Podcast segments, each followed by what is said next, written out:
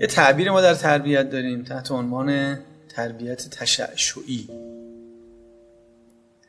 به این معنا که در همین محیطی که الان ما قرار داریم فارغ از هر گفتگو هر نگاه هر محتوایی که بین ما رد و بدل بشه یه اتفاق خیلی مهم داره میفته.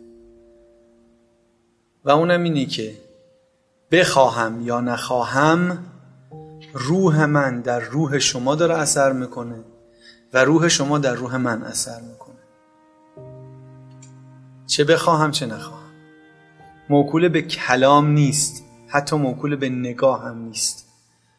حضور دو روح دو انسان زیروح کنار هم دیگه اثر این روی اون هست اثر اونم روی این هست. نشستن در محضر عالم. ثواب داره اثر داره. بحث گفتگوی با عالم الزامن نیستا. این درک محضر از روح او شما دریافت می‌کنه. یه مثالی که همه ماها تجربه کردیم و فوق این مثال قبلی که من ارز کردم و نباید با او قیاس کرد در زیارت مشاهد مشرف است. شما وقتی در محضر حضرت علی ابن موسی رضا علیه آلاف و تحییت و سنا قرار می‌گیرید اینجا مقناطیس عظیمی از امواج معنوی و روحانی حضور داره.